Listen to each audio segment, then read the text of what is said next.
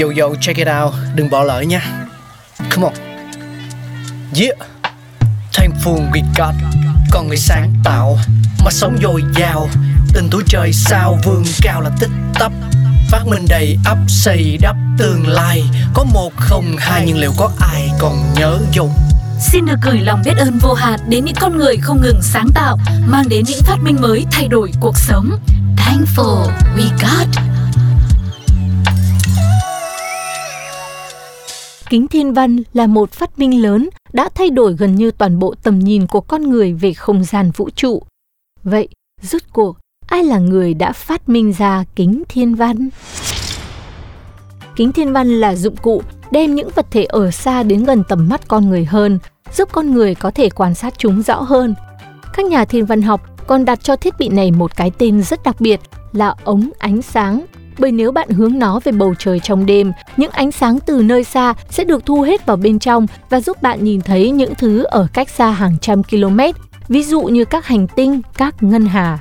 Sự ra đời của nó đã làm thay đổi mãi mãi quan điểm của con người về trái đất cũng như vị trí của chúng ta trong vũ trụ. Cho đến nay, câu trả lời cho câu hỏi ai là người đã phát minh ra kính thiên văn vẫn còn là vấn đề tranh cãi của các nhà sử học về thiên văn học là Hans Lippershey, cha con Hans và Zacharias Janssen hay Jacob Matthias đều là người Hà Lan.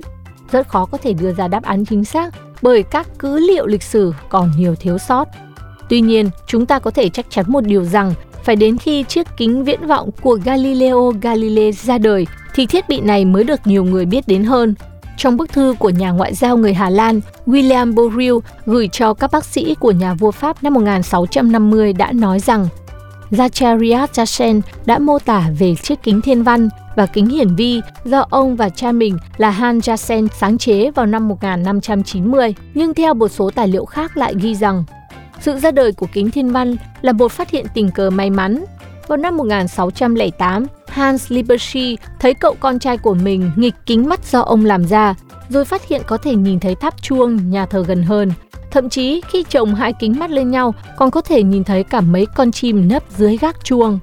Sau một thời gian nghiên cứu, Lippershey đã đưa ra nguyên lý phóng đại khi kết hợp các thấu kính, rồi chế tạo ra ống kính nhìn xa có tên gọi là chiếc ống ma thuật của Lippershey, tiền thân của kính thiên văn quang học. Ông cũng là người đầu tiên nộp đơn xin cấp bằng sáng chế cho thiết bị này.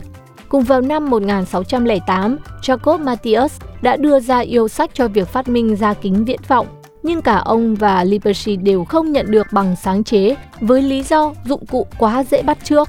Cuối cùng, Matthias được một giải thưởng, còn Lippershey được trả thù lao hậu hĩnh cho những bản sao kính viễn vọng của ông. Ngay sau đó, vào năm 1609, khi nghe nói tới kính nhìn xa của người Hà Lan, nhà bác học vĩ đại người Ý Galileo Galilei đã cho ra bản thiết kế kính viễn vọng của mình và giới thiệu nó trước hội đồng thành phố Venice. Kính viễn vọng của Galileo Galilei có động phóng đại gấp 8 đến 20 lần. Được ông sử dụng để nghiên cứu vũ trụ, lần lượt đưa ra các lý thuyết như mặt trăng không bằng phẳng mà có những ngọn núi và miệng hố, mặt trời có các vết đen hay mộc tinh có bốn vệ tinh riêng. Ông cũng đưa ra những bằng chứng nhằm chứng minh thuyết nhật tâm của Nikolai Copernic rằng trái đất không phải là cái rốn của vũ trụ mà chỉ là một trong số những hành tinh quay quanh mặt trời mà thôi. Sau khi kính viễn vọng của Galileo được nhiều người biết đến, hàng loạt các bước tiến mới đã thúc đẩy thiết bị này phát triển nhanh chóng cả về số lượng và chất lượng. Johannes Kepler một nhà toán học do mắt kém nên đã gặp rất nhiều khó khăn khi dùng kính của Galileo bởi trường nhìn hẹp. Vì vậy, bản thân ông đã thiết kế ra một chiếc kính thiên văn tích hợp hai thấu kính hội tụ cho ra hình ảnh bị lộn ngược nhưng khi dùng để quan sát thiên văn thì không thành vấn đề. Cũng từ đây, cuộc đua chế tạo kính thiên văn khám phá hệ mặt trời chính thức bắt đầu.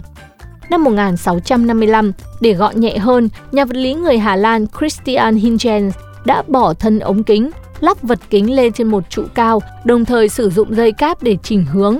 Thiết bị này được gọi là kính thiên văn không khí, Air Telescope. Thay vì sử dụng thấu kính đơn giản như của Kepler, Huygens dùng thị kính ghép từ hai thấu kính hội tụ để loại trừ sắc sai và tạo ra trường nhìn rộng hơn, tăng độ phóng đại của kính thiên văn.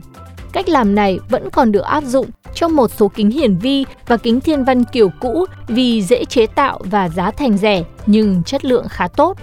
Vào năm 1665, Giuseppe Capina đã chế tạo ra một kính thiên văn dài 100 và 136 feet, khoảng 30,5 và 41,5 mét, giúp cho Giovanni Cassini đưa ra những lý thuyết nổi tiếng về hai vành con cũng như hai vệ tinh reef của sao thổ.